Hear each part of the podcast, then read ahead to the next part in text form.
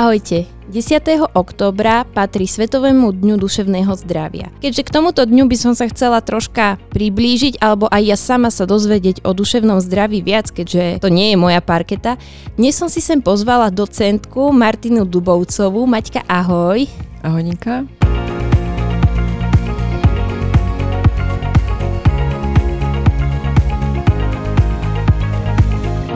Maťka, ja ťa tak z krátkosti predstavím. Ty si vedúca sestra psychiatrie v Univerzitnej nemocnici Martine. Čo by si o sebe ešte doplnila? Je toho málo. tak som predovšetkým vedúca sestra, ale zároveň som vlastne aj e, pedagóg na jesenej lekárskej fakulte.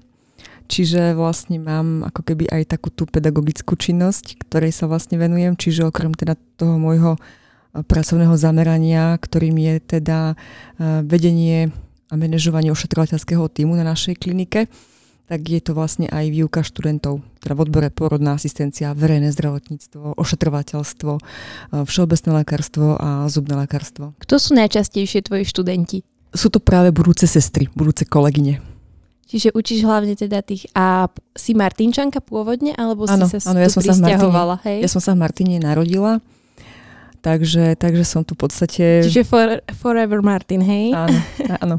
Aké máš záľuby? Alebo čo teda robíš vo voľnom čase, pretože dovolím si tvrdiť, že ty si veľmi vyťažený človek, teda nie len tým, že teda učíš, o, pracuješ ako teda vedúca sestra, ako oddychuješ, aké sú tvoje záľuby? Moje záľuby sú naozaj rozmanité. Od čítania kníh, počúvanie hudby, je to aj predovšetkým turistika, Čiže aj rôzne športové aktivity, bicyklovanie, korčolovanie, lyžovanie, plávanie, ale predovšetkým turistika. Máš pochodené všetky kopce tu? Ale okolí? nie, nemám ich všetky. sú určite nejaké, ktoré sú pre mňa stále výzvou, ale verím teda, že sa mi tieto moje túžby, ciele podarí splniť. Tak moja napríklad v tomto túžba v tej turistike je taká, že keď som sem prišla v prváku, tak som si povedal, že pôjdem aspoň na jednu turistiku. Hej, je október, tretí ročník a ja som stále nebola, takže dúfam, že do štátnictva stihnem aspoň raz. Držím Prečo? ti palce. no, mám čo robiť. Prečo si sa rozhodla pre psychiatriu? Je to dosť také o, za mňa náročné. Ja som absolvovala prax na psychiatrickom oddelení. Ja som bola konkrétne v domove, o, o, kde majú teda psychiatrických pacientov. Je to za mňa, to bola najťažšia prax na psychiku, lebo jednoducho sú to veľmi nároční pacienti. Prečo si sa ty rozhodla pre psychiatriu? Ja možno začnem takým nepopulárnym tvrdením o tom, že psychiatria bola, dúfam, že už nebude popoluškoviet, a to bola viac menej taká výzva pre mňa, že ísť smerom, ktorý bude pre mňa do budúcna asi aj um, taký kľúčový. Aj vzhľadom teda aj na uh, turbulentnú dobu, na dá sa povedať, uh, také turbulentné obdobie, ktoré viac menej v tej dynamike uh, nás čaká a to bolo taká, také moje rozhodnutie. Zároveň to bola teda téma mojej uh, doktoránskej dizertačnej práce, takže mala som vlastne k nej blízko a počas toho, ako som vlastne študovala na vysokej škole tu v Martine, tak som ešte pracovala na akutnom psychiatrickom oddelení. Čiže teba to vždy tak ťahalo k tej Čiže psychiatrii, hej? Mala som, áno, ja som trošku uh, tak paktovala aj s chirurgickými disciplinami. Bola to vždy taká, uh, dá sa povedať, moja, uh, moja ambícia, že byť uvozovka chirurgickou sestrou, venovať sa vlastne takému nejakému dynamickému odboru. Ale nakoniec teda to bolo, že som sa v podstate na záver rozhodla, že aha, bude to teda psychiatria. A tak bude podľa to... mňa psychiatria je dosť dynamické oddelenie, obzvlášť, je. že keď si zoberieme, keď má pacient mániu, a tak je to veľmi s ním náročné. A aké to je byť vrchnou sestrou psychiatrie? Ako si sa ty, a koľko si už na tom poste? Ja vykonávam prácu vedúcej sestry 16. rok. Uh. A dá sa povedať, že ja som vlastne akoby ani veľmi nevedela, že do čoho idem. Hej, mm-hmm. Ja som taká, taký typ človeka, že mám rada výzvy. Také, ktoré predpokladám, že ma niekam posunú, že sa niečím obohatím, niečo ma naučia, prípadne ja naučím niekoho niečo. Hej? A ako robiť prácu vedúcej sestry je pomerne náročné. Sklbiť uh, rôzne osobnostné profily v rámci kolektívu, sklbiť rôzne pracovné nároky, tempo jednotlivých členov týmu a vôbec v súčasnej dobe sa ako keby dotknúť aj ekonomických ukazovateľov, alebo nie ani dotknúť, ako ich plniť, v takomto vyváženom hospodárskom výsledku je veľmi náročné. Čo Ale bola... mám tú prácu veľmi rada. Čo je podľa teba taká najväčšia výzva vedúcej sestry? Veľmi dobrá otázka. Veľmi dobrá otázka. Najväčšou výzvou je možno taká konfrontácia mňa samej s rôznymi očakávaniami svojich kolegov. Mm-hmm, ja mám nejakú predstavu a naučila som sa, že nemať očakávania, aby som nebola sklamaná. Ale zároveň to niekde v kutiku duše čak, čakám, že, že sa pohneme nejakým takým inovatívnym smerom, že budeme robiť niečo lepšie, niečo novšie, niečo zaujímavejšie, niečo inovatívnejšie, hlavne pre pacientov, preto aby tá starostlivosť za celý náš tým bola kvalitná a zároveň bezpečná. To som dala takú učebnicovú definíciu skoro, ale takto to cítim. Ja som u teba na klinike bola aj na detskom oddelení, teda spomeniem, že vy máte aj detské oddelenie, detskú psychiatriu a teda aj dospelé, ale pre tých teda, čo o, neboli u vás na klinike, ako mohla by si nám troška priblížiť tú tvoju kliniku, alebo teda vašu, lebo nie je to len tvoja, patrí aj teda prednostovi všetkým lekárom a sestrám, sanitárom, že všetci, čo tam pracujete, ale teda troška nám tú kliniku priblížiť. Myslím si, že každý jeden pracovník komu by si položila túto otázku, povie, že je to naša klinika. Takže, takže myslím, že sa týmto výrazom, týmto privláskom nedotkneme nikoho. Takže naša psychiatrická klinika pozostáva z dospelej, dospelej časti, kde sú v podstate hospitalizovaní uh, pacienti s uh, akutnou fázou duševného ochorenia a teda aj z tej časti, kde sú hospitalizované deti a adolescenti s duševným ochorením. Súčasťou našej kliniky je aj denný psychiatrický stacionár, ktorý je vlastne tvorený multidisciplinárnym tímom a je to, by sa dalo povedať, taká intenzifikovaná forma ambulantnej starostlivosti. V súčasnosti vlastne denný psychiatrický stacionár je akoby takou vlajkovou loďou komunitnej psychiatrie alebo takej tej následnej dlhodobej starostlivosti o ľudí so skúsenosťou s duševným ochorením. A súčasťou kliniky sú samozrejme aj e, ambulancie, ambulancie pre detských a adolescentných pacientov, pre dospelých pacientov a určite nevynechám vlastne aj e, dôležitú súčasť a to je vlastne e, rehabilitačné oddelenie, kde vlastne pacienti vykonávajú pod vedením profesionálov psychosociálnu rehabilitáciu. Hej, to som si všimla aj keď som bola ja napríklad na tej mojej praxi. Vlastne je to zariadenie, kde sú čisto len muži a majú teda aj psychiatrických pacientov a tam je ergoterapia. Oni sú podelení cez týždeň do skupiniek a jedni sa starajú o prasiatka, o farmičku, ďalší vyrábajú metly. Je, robím to úžasne dobre, pretože tá hlava sa zapája, cvičia uh, si jednak uh, to svoje myslenie, tú svoju motoriku a teda aj ten čas im rýchlejšie plinie ako potom cez ten víkend, kedy o, tých inštruktorov tam nemajú, čo musím v tomto vyzdvihnúť, toto dané zariadenie. Pribúdajú vám pacienti? Je to také, že keby sa môžete nafúkovať, tak stále máte koho prijať? Je veľa psychiatrických pacientov? Bohužiaľ áno. Na túto otázku, či už kolegovia, psychiatri, alebo aj sestry, alebo vôbec zamestnanci, ktorí pracujú s ľuďmi so skúsenosťou s dušeným ochorením, by vám odpovedali všetkým, kto by sa na to pýtal, že ide o naozaj veľmi prudký nárast duševným ochorením v rôznom spektre. Uh, otázka, že čo s tým má COVID? Hej. To som sa presne chcela opýtať, že či vidíš nejaký rozdiel pred covidom, po covide a cez covid pretože myslím si, že, že cez ten COVID veľa z nás, čo sme napríklad viac takí extroverti, že máme radí ľudí, medzi tých ľudí sa radím aj ja, tak ja som normálne mávala také stavy, nie že stavy, ale bolo mi smutno, že nevidím iných ľudí, že som bola stále len zavretá doma a že to nerobilo dobre, že ten COVID tomu asi veľmi nepomohol. Súhlasím s tebou, nazvala by som to, že COVID, samotné ochorenie, alebo vôbec aj opatrenia, hlavne opatrenia, ktoré boli spojené s touto pandemickou situáciou, sú takým katalizátorom e, všetkých tých problémov, ktoré niekde vo vnútri ako keby tle, tleli alebo tlejú a oni sa ako keby len tak ako keby vystupňovali. Hej, vďaka sociálnej izolácii, vďaka redukovaným sociálnym kontaktom uh, sa naozaj ako keby do popredia dostávali práve uh, ťažkosti, že uh, najmä teda u detských a adolescentných pacientov putanie na seba pozornosti, hej, práve takými um, neveľmi príjemnými situáciami, ktoré sa v rodine mohli vyskytnúť. Takže v konečnom dôsledku nám vlastne po uh, odznení pandemickej situácie narastol počet duševných ochorení, počet pacientov, ktorí trpia duševným ochorením. Ja by som o, možno, že dala k tomu covidu aj jedno malé plus, že cez ten covid sa začal o tom psychickom o, zdraví, o duševnom zdraví, ale hovoriť viacej, čo som si teda aspoň ja všimla, že prestalo to byť také tabuizované, že človek s duševným ochorením v podstate, aspoň mne to tak bolo, že nie je pacient. Mi to tak prišlo, že my sme tak strašne na Slovensku podľa mňa tabuizovali tých duševných pacientov a ľudia mali aj problém vyhľadať pomoc. A ako je to teraz? Presne ako vravíš, že naozaj tá téma duševného zdravia bola do toho obdobia veľmi tabuizovaná. Hej, možno aj e, z titulu, že duševné ochorenie a vôbec spoločnosť vníma človeka so skúsenosťou s duševným ochorením. Ja sa snažím vyjadrovať v zmysle teda už takej tej novej uh, novej terminológie, je, že to nie je duševne chorý človek, ale je to človek so skúsenosťou s duševným ochorením. Tak Prišli naozaj... ste updateom, hej, že je tam tá snaha, je tam ambícia naozaj updateovať vôbec aj terminológiu a vlastne viesť k tomu aj tých študentov a vôbec takto nastavovať vlastne vnímanie aj spoločnosti.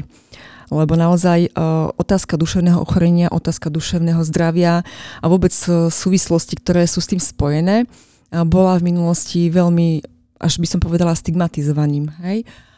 A v súčasnosti naozaj je potrebné o tom otvorene hovoriť a presne ako si povedala, že zase na druhej strane to plus uh, tej pandemickej situácie je, že uh, sa viac o tom hovorí. Kladie sa veľký dôraz na to, aby sme sa venovali otázkam duševného zdravia, duševnej pohody, prežívania a skutočne nadobudli ten pocit, že o tom treba hovoriť. Čiže keď mám napríklad nejaký uh, problém duševný alebo cítim, že nie som duševne uh, OK, že ne, nemám ten balans, ktorý by som mala mať. Čo by som mala robiť? Mm, ja som sa nad tým zamýšľala, že kedy ja cítim, že nie som duševne OK, alebo kedy cítim, že niečo není so mnou OK, že som není v duševnej pohode. A cez túto projekciu som, som vlastne rozmýšľala, že čo robím. A čo by som poradila, že čo by sme vlastne mohli, mali robiť. Zamyslieť sa vlastne nad tým, čo nám tú pohodu vyvoláva. Či je to kontakt s blízkymi, s ľuďmi, s ktorými nám je fajn, alebo len tak vybehnúť do záhrady, do prírody, na bicykel, zašportovať si, alebo si len v kľude sadnúť na gauč a otvoriť si nejakú knižku, alebo si pustiť nejakú muziku. Hej, to je taký prvý krok k tomu, že, že lebo keď cítim, že tak ja už naozaj som unavená, že už naozaj akoby nevládzem, alebo som presítená sociálnymi kontaktmi, tak si ako keby dám tú otázku, že OK, tak teraz by som si mala oddychnúť a urobiť práve to, čo cítim. Že si aspoň tých 5 až 10 minút Napríklad. samého pre seba. Napríklad. Vziať si ten čas pre seba. Ja mám právo si naozaj vziať si ten čas pre seba, hej. Keď má človek rodinu, tak naozaj každý jeden člen rodiny to takto môže vnímať. A v, v rešpekte, v tolerancii si myslím si sama, teda mám tú skúsenosť, že keď si ten čas pre seba ukradnem na tom gauči, tak sa nič nestane. Iba, Máš... iba nadobudnem duševnú pohodu. Máš to také, že sadneš doma, všetkým povedáš, dajte mi 10 minút ticha, ja sa koncentrujem a že ti to aj tak, že je to aj náročné napríklad u nás na internáte tým, že o, bývame tak, ako bývame, že bývame na bunke, ktorá sa skladá z troj, o, izby s troma, kde sú traja, bývajú izby, kde bývame dve, že je tam veľmi náročné si nájsť tých 10 minút samého pre seba. A častokrát aspoň ja, alebo teda aj spolubývajúce moje to riešime tak, že ideme sa prejsť alebo sa zavrieme v jednej tej izbe, povieme babám, dajte mi chvíľu, musím sa konsolidovať, musím sa nejak, uh, a obzvlášť, keď máme napríklad ťažký deň v nemocnici, hej, či už je to, že nám príde pacient s ťažkým ochorením, alebo uh, keď sa stane, alebo teda už aj v reálnej praxi sa to stáva, že teda pacient uh, zomrie tomu personálu v nemocnici, ako by sa s tým mal ten človek vyrovnať, pretože veľmi zle to na to duševné zdravie toho zamestnanca tej nemocnice alebo domovú dôchodcov pôsobí. Na prvú časť tvojej otázky by som odpovedala, že mám s tým niekedy problém. Naozaj, ani nie, že problém, ale výzvu, že cestujem domov, mám to 10-15 minút a rozmýšľam, pustím si hudbu, alebo vybavím nejaké telefonáty, ktoré som nevybavila počas mojej pracovnej doby, alebo som len tak tých 15 minút sama, lebo viem, že prídem domov a je potrebné naozaj nabehnúť na ten domáci režim. Takže, takže snaha nejaká tam o to, aby som sa teda venovala aj tomu svojmu času je. Ale zase na druhej strane nie vždy to tak vyjde. No a čo sa týka tej druhej otázky, je to veľmi ťažko odpovedať, že čo by ten človek mal robiť, lebo každý sme iný, každý to inak prežívame. Um, že to nejako má človek um, veľmi prežívať, keď je zvyknutý to prežívať a povedať mu neprežívaj to tak, hej, príde ďalšie, ďalšia ťažšia skúška.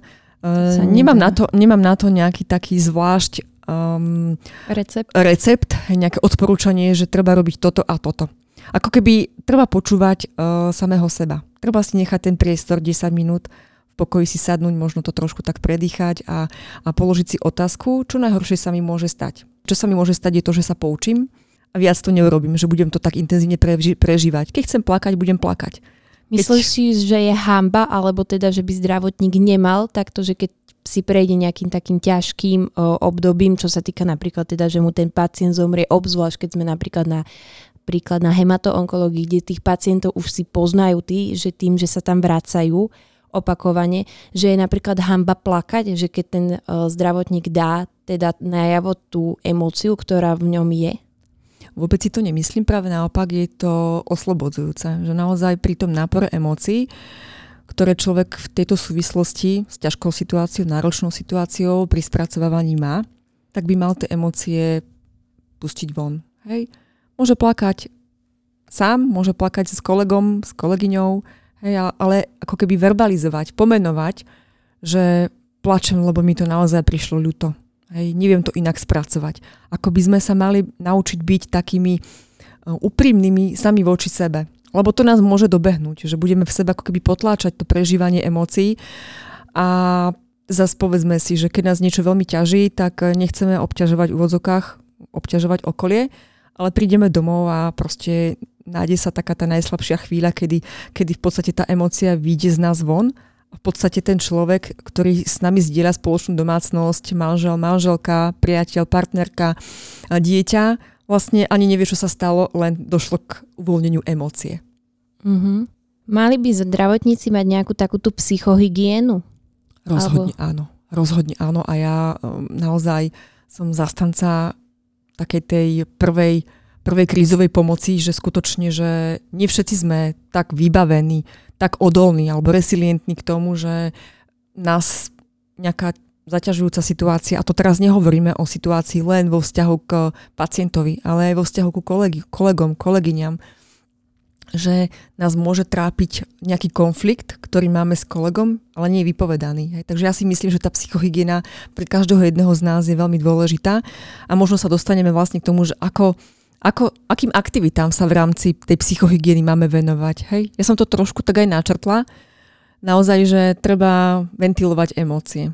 Treba, netreba ich sebe zadržiavať. Samozrejme, každý sme iný, ale naozaj, ako som spomenula už v úvode, že um, možno len na chvíľu, že bachnem dvermi a idem, idem von, idem predýchať, alebo ja neviem, si pustiť muziku. Ako urobím si ako keby taký, uh, neviem správny výraz nájsť, ale ako keby... Takú svoju bublinku? Možno nie ani bublinu, ale takéto svoje, že neviem, ale nie, ja to zvládnem alebo že tak teraz mám svoj čas a idem sa venovať na chvíľu sama sebe. Proste pustím si muziku a ako keby svičnem taký ten, ten, ten negatívny náboj tej emócie a spomeniem si na niečo príjemné. Mm-hmm. Ja neviem, pustím si nejakú muziku, ktorú si púšťam vtedy, keď sa neskutočne teším, hej. Alebo šlapem do kopca a idem na túru, hej. Alebo som v aute a proste si pustím nejakú muziku, ktorá ma rozprúdi a na nom okamihu ako keby prebije to negatívne prežívanie tej udalosti, situácii, ktorá, ktorá, ktorá sa vyskytla. Ono toho negatívneho je podľa mňa aj dobre sa zbaviť, pretože ten negativizmus potom prenášame ďalej na ostatných ľudí a je to znova ako taká nejaká choroba, ktorou nakazíme viac a viac ľudí, že presne tým negativizmom, ktorý v nás je, treba sa ho čo najrychlejšie zbaviť. A koľkokrát aj ja som taká, že nechajte ma, lebo viem, že to vo mne vrie a nechcem to preniesť na ďalších ľudí. A s tým troška podľa mňa súvisí aj stres. Práca v zdravotníctve je neskutočne stresujúca. Od, podľa mňa od sanitáriek až po manažment celej nemocnice je to veľký stres. Ako by sme mali teda zvládať podľa teba stresové situácie? Neviem, či podľa mňa. Nie som možno dobrým príkladom, to by asi vedeli moji kolegovia povedať, že, že koľko rázy sa naozaj ani nechtiac dostaneme do takej stresujúcej situácie, ale mám takú skúsenosť, že v podstate stres si vyrábame sami. Je veľmi dôležité vedieť, že je aj pozitívna úroveň alebo miera stresu, ktorá nás ako keby tak Vyhecuje. nabudí, áno, nabudí, uh, namotivuje a v podstate naštartuje. Ale tá negatívna mieru, miera stresu je skutočne pri dlhodobom trvaní veľmi, veľmi nedobre vplývajúca na naše telesné, ale hlavne duševné zdravie. Takže že čo robiť, keď, keď mám stres? Niekomu pomáha relaxačná muzika, niekomu naozaj pomôže mm, to predýchať, hej, že má, možno nejakú takú uh, dýchovú techniku, hej, niekto počíta do 10, niekto počíta do 20. ja som zistila, že napríklad cvičenie dosť pomáha, že keď byť. Uh, si zacvičím pol hodinu, tak tie endorfíny zo mňa to normálne opadne ten stres. A druhá vec je podľa mňa aj troška nadstavenie hlavy, že keď sa nadstavím, že nebudem sa stresovať, ono sa to nejako vyrieši, a zrazu po, za pol dňa pozerám, že však sa to vyriešilo. Takže je to podľa mňa, je to troška podľa teba tiež o tom aj ako sa človek nadstaví v tej hlave, že nebudem sa zbytočne stresovať, nestojí mi to za to, obzvlášť keď je to nejaká teda hlavne banalita, lebo vieme, že banality nás najviac dokážu vystresovať. Áno, súhlasím s tým. Myslím si, že v našom živote naozaj sa stretneme s mnohými situáciami. A keby sme si z každej tej situácie, ktorá v danom okamihu nám naozaj príde ako neriešiteľná, náročná, ťažká, robili ťažkú hlavu, tak asi to ďaleko nedotiahneme. Takže uh, ako si povedala, skutočne si netreba robiť ťažkú hlavu, stres z toho, že áno, prihodilo sa to, OK, tak to treba prijať a v podstate nedá sa odložiť to prežívanie. Jednoducho to prežiť. Ono je to dosť také, aspoň ja to ako študentka vnímam eh, zdravotníckého teda odboru, že napríklad prvý ročník som sa strašne stresovala, prešlo skúškové v letnom semestri, skončil prvý ročník a ja som sa pozerala kvázi za seba a pozerám, že a na čo som sa toľko stresovala, že bolo to zbytočné. A teraz napríklad, keď som bola s prvákmi, tiež uh, sú strašne vystresovaní a hovorím, nestresujte, akurát vám to nepomôže, a len viac budete mať uh, nervy, stresy, môžu zbyť zo stresu zdravotné problémy? Určite áno. Určite áno, tak uh, to sú také spojené nádoby. Hej, to naše telesné s tým psychickým je vlastne prepojené. Čiže ak niečo ťažké, náročné prežívame a opakovanie sa nám to stáva, uh, tak môže sa to pretaviť do telesných ťažkostí. Hej, bolesti kolbo, bolesti brucha, bolesti hlavy a to je taký začarovaný kruh. Čiže pokiaľ cítime, že toto nie je niečo, čo nám robí dobre, tak treba si ísť napríklad zabehať, treba to predýchať, treba robiť nejakú aktivitu, ktorá mi je príjemná, alebo si sadnúť na kávu, alebo solo date, len tak sama so sebou a porozmýšľať nad tým, že naozaj ja stále hovorím, že, že čo najhoršie sa mi môže stať je to, že sa poučím. Keby som to dala do tej pozitívnej formulácie, že čo najlepšie sa mi môže stať, tak je to úžasné, lebo sa z toho len poučím. Minimálne sa poučím z toho, že je to síce niekedy bolestivé, že na svojich chybách sa učíme, ale že sa poučím z toho, že viac sa nebudem tak stresovať. A ty si to pekne povedala, že, lebo ja som to mala, dá sa povedať, veľmi rovnako, že v prvých ročníkoch to naozaj bolo pre mňa veľmi stresujúce. Taká ambícia byť, byť perfektný, mať všetko zvládnuté, porobené skúšky, e, ešte nejaká brigada, e, teraz čaká nás prax, čo bude, ako bude, všetko si tak ako pekne, e, no ale sme ľudia, nie sme roboty. Hej, takže, Hej, ale... ale na to príde človek neskôr skúsenosťou, že jasné, že to nie je o tom, že to budem zľahčovať, že a, však čože, hej, budem to odkladať. Lebo z toho odkladania, že niečo mám urobiť, hej, niečo ma čaká, to je tzv. tá naša nepopulárna prokrastinácia, že si to odkladáme a potom sa to tak ako pred nami tak nabaluje, nabaluje, nabaluje a potom naozaj nás to môže veľmi zvalcovať, že nestihneme urobiť to, čo sme urobiť mali. Je to také, že napríklad hlavne tie emócie, ja sama za seba viem povedať, uh, že keď tie emócie nechcem pustiť na, prv, na povrch, tlačím ich pred seba, zrazu je z toho až bomba, ktorá keď uh, buchne, tak koniec, sekam ľudí hlava, nehlava, až mi je to ľúto a neviem to zastaviť. Preto napríklad e, je podľa mňa lepšie e, filtrovať postupne veci, aj informácie, ktoré mi kto povie, hlavne také tie, vieš, klebety a o, bulvárne články. Napríklad aj to je dobrá psychohygiena. Ja sa ventilujem na slovenskom showbiznise, Keď nevieš čo pozrieť, pozri Instagram z show biznisu, zasmieš sa a ideš ďalej. Keď sa ešte vrátime troška k tomu duševnému zdraviu tej uh, reklamných kampaniam, ktoré teraz sú ohľadom duševného zdravia, myslíš si, že sú dostatočné, alebo ešte by to malo byť viac? Ja si myslím, že sú dostatočné. Že naozaj sa aj v súvislosti s plánovanou reformou v rámci plánu obnovy a odolnosti, e, reformou psychiatrickej starostlivosti kladie e, o mnoho väčší dôraz na duševné zdravie, prevenciu, osvetu a vôbec rôzne aktivity, ktoré ako keby spájajú rôzne sektory. Hej, či už sú to dobrovoľnícke združenia, občianske združenia, prípadne Liga za duševné zdravie. Má množstvo aktivít, ktoré napomáhajú tomu, aby sa vlastne robila osveta. Nielen teda osveta o výskyte a prítomnosti duševných ochorení, ale hlavne čo robiť, aby sa neeskalovalo nejaké, nejaká duševná nepohoda.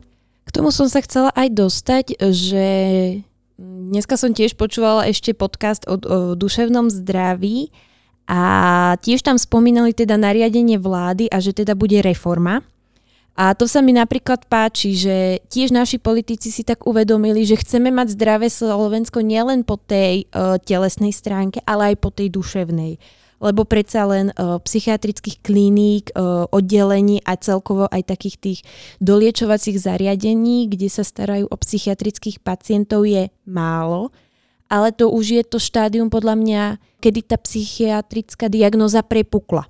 Podľa mňa by bolo oveľa je lepšie, keď to podchytí, keď to ešte len začína u toho človeka, hlavne také depresia a takéto. A tomu dosť podľa mňa pomáhajú psychológovia, a mám aj taký pocit, že človek teraz už sa menej bojí vyhľadať tú pomoc, že nie je to už také ako napríklad pred tým covidom, že bola hamba chodiť k psychológovi a nie je to ešte k psychiatrovi. Vďaka, dá sa povedať, programovému vyhláseniu vlády v roku 2020, kedy prišla tá myšlienka, že venovať pozornosť duševnému zdraviu, tak sa to ako keby rozptýlilo do rôznych rovín. Hej, do roviny školskej, do roviny zdravotníckej. A robiť vlastne osvetu, robiť vlastne ako keby, alebo klásť dôraz na duševné zdravie, už v tom, ako si povedala, základe. Čiže pracovať e, s tým fenoménom duševného zdravia, duševnej pohody už u detí na základných školách. E, čo robiť, keď dostanem zlú známku v škole? Hej, aby sa z toho teda jednak samotné dieťa, rodičia um, nejakým nezbláznili. spôsobom nezbláznili, keď to takto povieme. Hej, čiže, čiže tá reforma starostlivosti o duševné zdravie, keď ju takto nazvem, lebo je to reforma psychiatrickej starostlivosti, tak uh, zahrňa v sebe veľké spektrum rôznych aktivít. Aktivity vlastne v rámci vzdelávania, aktivity, uh, aktivít v rámci budovania, povedzme psychiatrických stacionárov, a to nielen pre dospelých, ale aj pre deti. Potom e, je tam ambícia vlastne vybudovať psychiatrické stacionáre ako určitú formu komunitnej starostlivosti z toho dlhodobého hľadiska aj e, pre uh, deti s poruchami príjmu potravy. Uh-huh. alebo um, pre poruchy z autistického spektra, čo sú veľmi špecifické uh, skupiny uh, problémov, ktorým sa naozaj je potrebné venovať veľmi, veľmi starostlivo, citlivo a v skladbe veľmi intenzívne um, a profesionálne vyberaných členov multidisciplinárneho týmu. Som to tak zložito povedala, sama si to uvedomujem, ale naozaj, že toho je tak strašne veľa. A za to sa vlastne veľmi teším, lebo vlastne aj naša psychiatrická klinika, pomerne teda aj viacero psychiatrické kliniky sa zapojili do výzvy v rámci plánu obnovy a odolnosti. A v podstate z tohto plánu obnovy a odolnosti vyplynuli rôzne projekty, o ktoré sa teda poskytovateľia alebo aj budúci poskytovateľia mohli uchádzať. A množstvo zariadení naozaj bolo úspešných. Len teraz je otázka, či v zmysle uh, humanizácie, tak sa nazvala vlastne tá výzva, hej, to Áno. chápeme, že ide o modernizáciu psychiatrickej starostlivosti. Hej, či bude úspešná. Či skutočne to pôjde tým smerom, že skutočne to, čím sa zaviazal plán obnovia odolnosti, uspokojí vlastne potrebu, povedzme, chýbajúcich detských psychiatrov.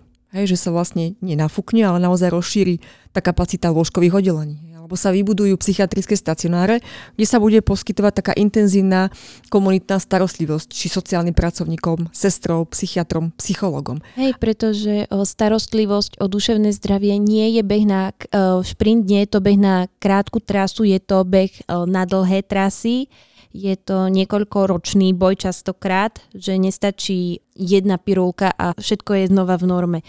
Keď si teda spomínal, že tá práca je tam aj náročná na psychiatrických oddeleniach, lebo je tam vážne rôzne spektrum tých pacientom, rôznymi rôzne stavy to nazvem, že depresia, pacient je smutný, zase manický, je až veľmi akčný človek.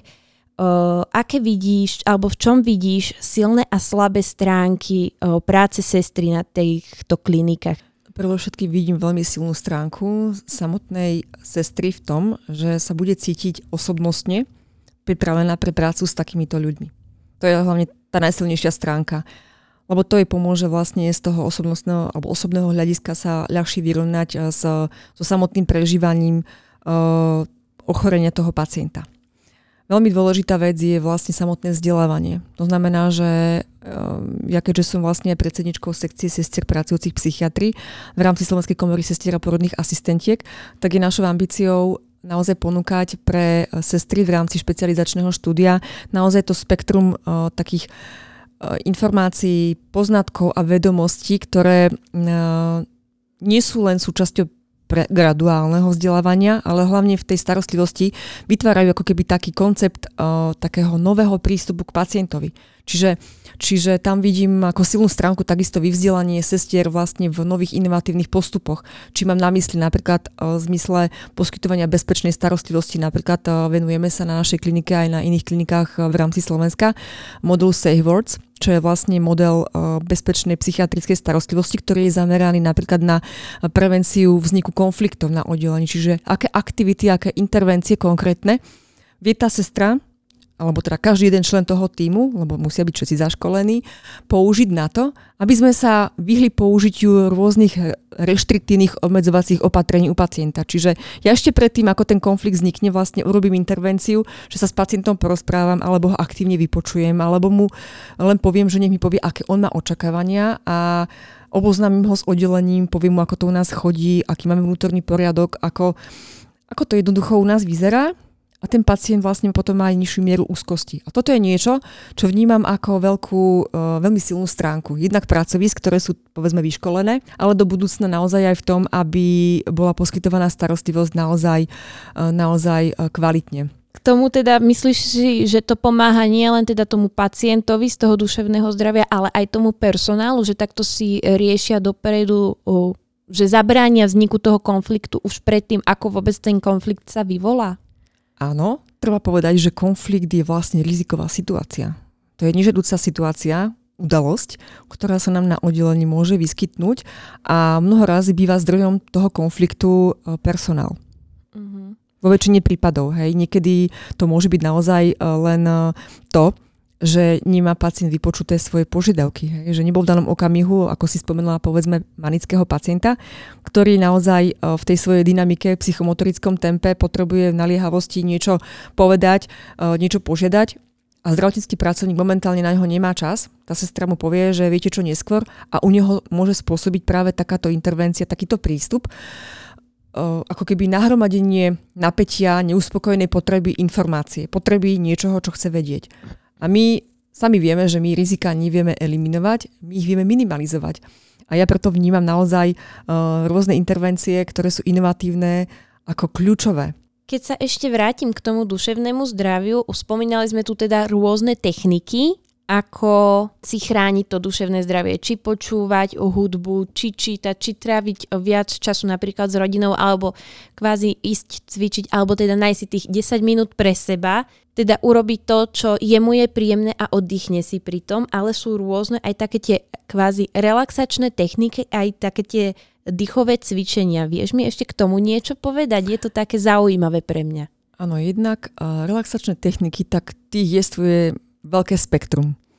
A keď sa pýtaš, Ninka, na tie dýchové cvičenia, tak tam ani 10 minút nepotrebujeme. Tam nám niekedy stačia 2-4 minútky na to, aby sme pri pocite, že nás naozaj niečo vytočilo, niečo nahnevalo, alebo cítime, že, že sa miera stresu ako keby v nás stupňuje, tak uh, odporúčam naozaj akoby uh, veľmi jednoduché krabicové dýchanie, alebo potom odporúčam aj takú veľmi jednoduchú techniku, ako keby nevšímať si, že čo sa okolo teba deje a zapäť ako keby si prešteluješ svoju pozornosť a povieš si, hľadám 5 červených vecí v tej miestnosti. A v danom okamihu ako by si zabudla na to, že sa v tebe stupňuje ten stres, alebo že teraz, uh, ja neviem, je nejaká nepríjemná situácia. Hej. A z tých relaxačných techník, hlavne čo sa týka toho dýchania, tak uh, to krabicové dýchanie vlastne funguje tak, že sa pokojne usadíme, položíme si uh, uh, nohy na zem, uh, sedíme teda v polosede, uložíme si vlastne ruky dlaňami na stehna a povieme si povedzme interval 4 sekúnd, že máme 4 sekundy nádych, 4 sekundy zadržíme dých, 4 sekundy výdych a takto zopakujeme tento interval povedzme 4-5 razy, hej, nejaké 3-4 minútky a tým, že sa nám viac okysličí mozog, okysličia sa nám vlastne orgány, okysličí sa nám vlastne celé telo, tak dojde vlastne ako keby aj k, k úprave takej tej uh, emocionálnej reakcie v nás samých. A to sú mnoho razy dve minúty. Hej, naozaj dve minúty nášho času, ktoré si zoberiem sama pre seba a to ani nikto nemusí vidieť, hej, že, že práve teraz to idem predýchať v úvodzokách, že si zoberiem čas a idem teraz naozaj si ako keby redukovať o, ten stres, o, povedzme touto relaxačnou technikou. Ďalšou technikou je aj autogénny tréning, hej, to je vlastne na princípe autosugestie a v podstate ako keby motorického uvoľňovania napätia v vlastnom tele. Hej, niekedy je to riadený autogénny tréning, uh, povedzme počúvaním nejakej relaxačnej muziky a ako keby pokynov, predhovorených pokynov, ktoré máme vykonať. Um, je neskutočné množstvo takýchto relaxačných techník, ktoré aj na YouTube a vôbec uh, na internete um, je kvantum. Takže, takže ako mojou takou osvedčenou je akože technika, že sa tak ako človek ukotví. Že um, povedzme, uh, znamená to to, že uh, spomeniem si na nejakú príjemnú situáciu, ktorú som naozaj veľmi prežívala, veľmi intenzívne a povedzme chytím sa za uh, ľavé zápestie. A na tom ľavom zápestí mám ako keby taký ten bod, že aha, to mi evokuje tú situáciu, že vtedy som sa cítila že mega perfektne a zabudnem vlastne na to, že ma niečo vytáča, štve, hnevá, neteší. Čiže tých relaxačných technik je toľko, že každý si nájde tú, ktorá jemu bude vyhovovať, nájde si tú kvázi šitú pre seba na mieru a tu, keď bude aplikovať, tak naozaj uh, pár minút stačí na to, aby si ochránil kvázi to svoje duševné zdravie. Áno, len to musí od začiatku, ako začne mať také pocity prežívania tej nepríjemnej situácie realizovať. Hej, to znamená, že nie, že to budem riešiť potom, alebo že, že teraz cítim stres, lebo ja neviem, ma čaká prednáška, alebo ja neviem... Mm, Písomka. Nejaká náročná situácia, hej, že povedzme uh, výberový pohovor.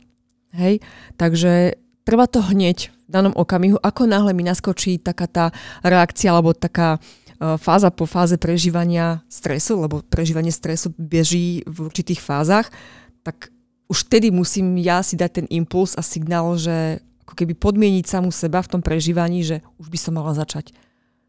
Nie, že teraz sa mi potia ruky, teraz mi stiahne krk, tak si to nejako prežijem, hej, prípadne mi ma začne boleť hlava a podobne a potom, že no, tak niečo s tým spravím. Hej, to Čiže už je dosť neskoro. Čiže dôležitá je prevencia. Prevencia. Mhm. Keď už človek cíti, že to duševné zdravie jeho nie je v poriadku, čo má robiť, koho má kontaktovať? Ešte predtým by som možno zadefinovala, čo je to, že keď sa necítim v duševnej pohode. Čo je to? Ako vyzerá človek? Alebo ako sa cíti človek, keď nemá duševnú pohodu? Hej, že ja musím vedieť v sebe, že aha, toto už není OK. A trvá to dlho, trvá to krátko. Mm-hmm. Možno tvoja otázka mierí k tomu, že ak to z dlhodobého hľadiska naozaj neviem už zvládnuť ani tým, že použijem nejakú relaxačnú techniku, hej, už je toho na mňa naozaj veľa. Už mi nepomôže to, že ja neviem, idem na kávu s kamarátmi, neteší ma to, alebo um, už ani vybehnúť uh, niekam von do prírody mi neprináša tie povestné endorfíny, alebo idem si zacvičiť, hej, tak tam už je potom otázka toho, že naozaj je potrebné vyhľadať odborníka. V súčasnej dobe je možnosť naozaj vyhľadať aj anonimnú pomoc, hej, čo sa tak ale... funguje IPKO, tuším. Napríklad to IPčko, tak uh, môžeme ísť aj týmto smerom, ale naozaj, že netreba očakávať, že tam mi niekto pomôže. Tam mi niekto len poradí, čo mám ešte urobiť. Kam, za kým mám ísť. Predsa len uh, tá pomoc v podstate po uh, tej, takej tej digitálnej linke uh, nemá taký efekt, ako keď sa človek stretne face to face s odborníkom. Hej. Počúvala som s nimi dneska zrovna ten rozhovor, čo som spomínala a oni tam presne povedali tak peknú vetu, že oni, sú na, uh, oni uh, podporia toho človeka, lebo on už spravil kvázi ten prvý veľký krok, že zavolal im, kontaktoval ich, že vie, že má problém a oni ho podporia a nasmer, nasmerujú v tom, že čo ďalej robiť. A podľa mňa aj toto je veľmi dôležité mať tú podporu a uh, nie niekoho, kto vám povie, a to je dobre, čo vymýšľaš, dobre ti je, ale presne nájsť nejakého toho človeka, ktorý vás v tom podporí, že áno, ak to tak cítiš, áno, poď, idem s tebou, nájdeme ti pomoc. No a v tomto si myslím, že pomáha tá osveta, aby sme sa naozaj nebali hovoriť o tom, že nie je hambou vyhľadať pomoc. Vyhľadať človeka, ktorý viem, že je profesionál, že mi naozaj pomôže, že minimálne ma usmerní alebo nasmeruje na niekoho, kto mi naozaj podá tu v odzukách prvú emocionálnu pomoc. Ja sa ešte vrátim nakoniec k tebe, budeme už končiť. Ty si Slovenka roka, gratulujem ale teda mm. nie tohto roku, ale... No, bolo to v roku 2019, tak uh, to, bolo, to bolo veľmi pekné obdobie a musím povedať, že mám pri myšlienke na toto obdobie veľmi, veľmi príjemné pocity. Aj celé to moje prežívanie, spočiatku teda keď som dostala informácií o tom, že budem nominovaná v tejto kategórii zdravotníctvo na Slovenku roka, tak uh, by mi ani vlastne nenapadlo, že prečo práve ja, že je množstvo iných šikovnejších, skúsenejších, lepších ľudí odo mňa. A napokon, napokon to vyšlo. Je to taká motivácia pre teba, že o, teda si kvázi patríš medzi Slovenky roka, je to taká motivácia, že ešte viac si sa do toho pohotil, do tej práce a pomoci tým ľuďom, tým svojim kvázi pacientom? Alebo teda tej osvete?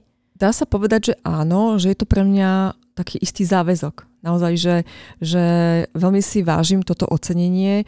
Vážim si hlavne hlasy ľudí, ktorí vlastne ma v tejto kategórii podporili, dôverovali mi a to je pre mňa tá výzva v tom, že Nechceš ich sklamať. Áno, ísť, pomáhať a ukázať v podstate, že môže byť prínosom naďalej v v tomto smere pre, pre povedzme pacientov, pre kolegov, pre budúce sestry možno byť dobrým príkladom pre niekoho, kto je uh, v podobnej situácii a veľmi ho baví práca s ľuďmi, povedzme, či už na poli psychiatrie alebo na inom, v inej odbornosti. Mm, nakoniec ja tu mám jednu otázku z Instagramu. Áno. Uvidíme, či vieš odpovedať. Keď nie, budeme musieť vyhľadať pána doktora vášho prednostu. Áno. Či je možné plne vyzdravieť z depresie s tým, že sa už nevráti žiadna depresívna epizóda? Uh-huh. Keby si sa ma opýtala na túto otázku, možno pred rokom, dvoma, tak nie som si 100% istá, že by som na ňu vedela odpovedať. Teraz, keďže máme vlastne v rámci nášho týmu do multidisciplinárneho týmu zapojených peer konzultantov, ja to vysvetlím, tak môžem povedať, že áno. Peer konzultanti sú v podstate uh, rovnocennými partnermi našeho týmu v rámci uh, starostlivosti v dennom psychiatrickom stacionári a to sú ľudia so skúsenosťou s dušeným ochorením. Ja momentálne aj pripravujem jeden článok a ako keby chcem informovať odbornú verejnosť o tom, že čo je ich úlohou. No a ich úloha, keďže majú vlastnú skúsenosť s prežívaním a so zážitou skúsenosťou e, s dušeným ochorením, tak vytvárajú ako keby most medzi profesionálom a samotným človekom, ktorý aktuálne trpí nejakým dušeným ochorením. A oni popisujú, konkrétne teda aj e, naši peer konzultanti a teda aj mnohí, že je to možné. Oni neradia, oni Ako? len z titulu z toho, že porozprávajú svoj životný príbeh, ukážu, že je to možné. Je možné fungovať, je možné študovať, je možné prednášať, je možné venovať sa coachingu, je možné naozaj... Uh, Viesť ten plnohodnotný život. Presne tak, ten plnohodnotný život v tom okamihu, ako to človek chápe, že je jeho plnohodnotným fungovaním. Kvázi ukazujú tým vašim pacientom to, že uh, nie sú v tom sami a že sú tu aj ďalší ľudia, ktorí si tým o, prešli. prešli. Áno. A že dá sa prísť do, kvázi do toho cieľa. Áno, a Liga za duševné zdravie vlastne má veľmi pekný projekt uh, spolutvorba, kde je to aj taký príznačný názov a oni naozaj uh, týchto peer konzultantov metodicky vedú, školia a v podstate v tom procese zotavenia. Nie je to ako mm, to zotavenie, že zotavím sa na dovolenke, ale v preklade recovery znamená, že ako keby dojde k úzdrave. Uh-huh uzdrave tých schopností, ktoré ten človek vďaka tomu ochoreniu ako keby na istý čas stratil. ale vďaka vhodnému prístupu, vďaka liečbe, vďaka tomu, že naozaj bude um, možno z dlhodobého hľadiska užívať lieky. Hej, alebo bude mať, uh, povedzme, uh, občasnú psychoterapeutickú intervenciu, ale bude plnohodnotne fungovať, čiže on bude uzdravený. Maťka, náš čas sa blíži ku koncu. Ano. Ja ti veľmi pekne ďakujem, že si prišla, že si mi povedala ono o niečo o duševnom zdraví. Ja sama som sa dozvedela o ňom neskutočne veľa, pretože za mňa je to vec, o ktorej sa máličko hovorilo. Je to lepšie a teraz už aj ja konečne chápem, ako veľmi dôležité je starať sa o to svoje duševné zdravie, čiže ďakujem ti veľmi krásne, že si k nám dnes prišla. S radosťou. Ďakujem Jeseniovej lekárskej fakulte za možnosť nahrávať tento podcast. Sledujte Instagramový profil Podcast so sestrou a ahojte a vidíme sa pri ďalšej epizóde.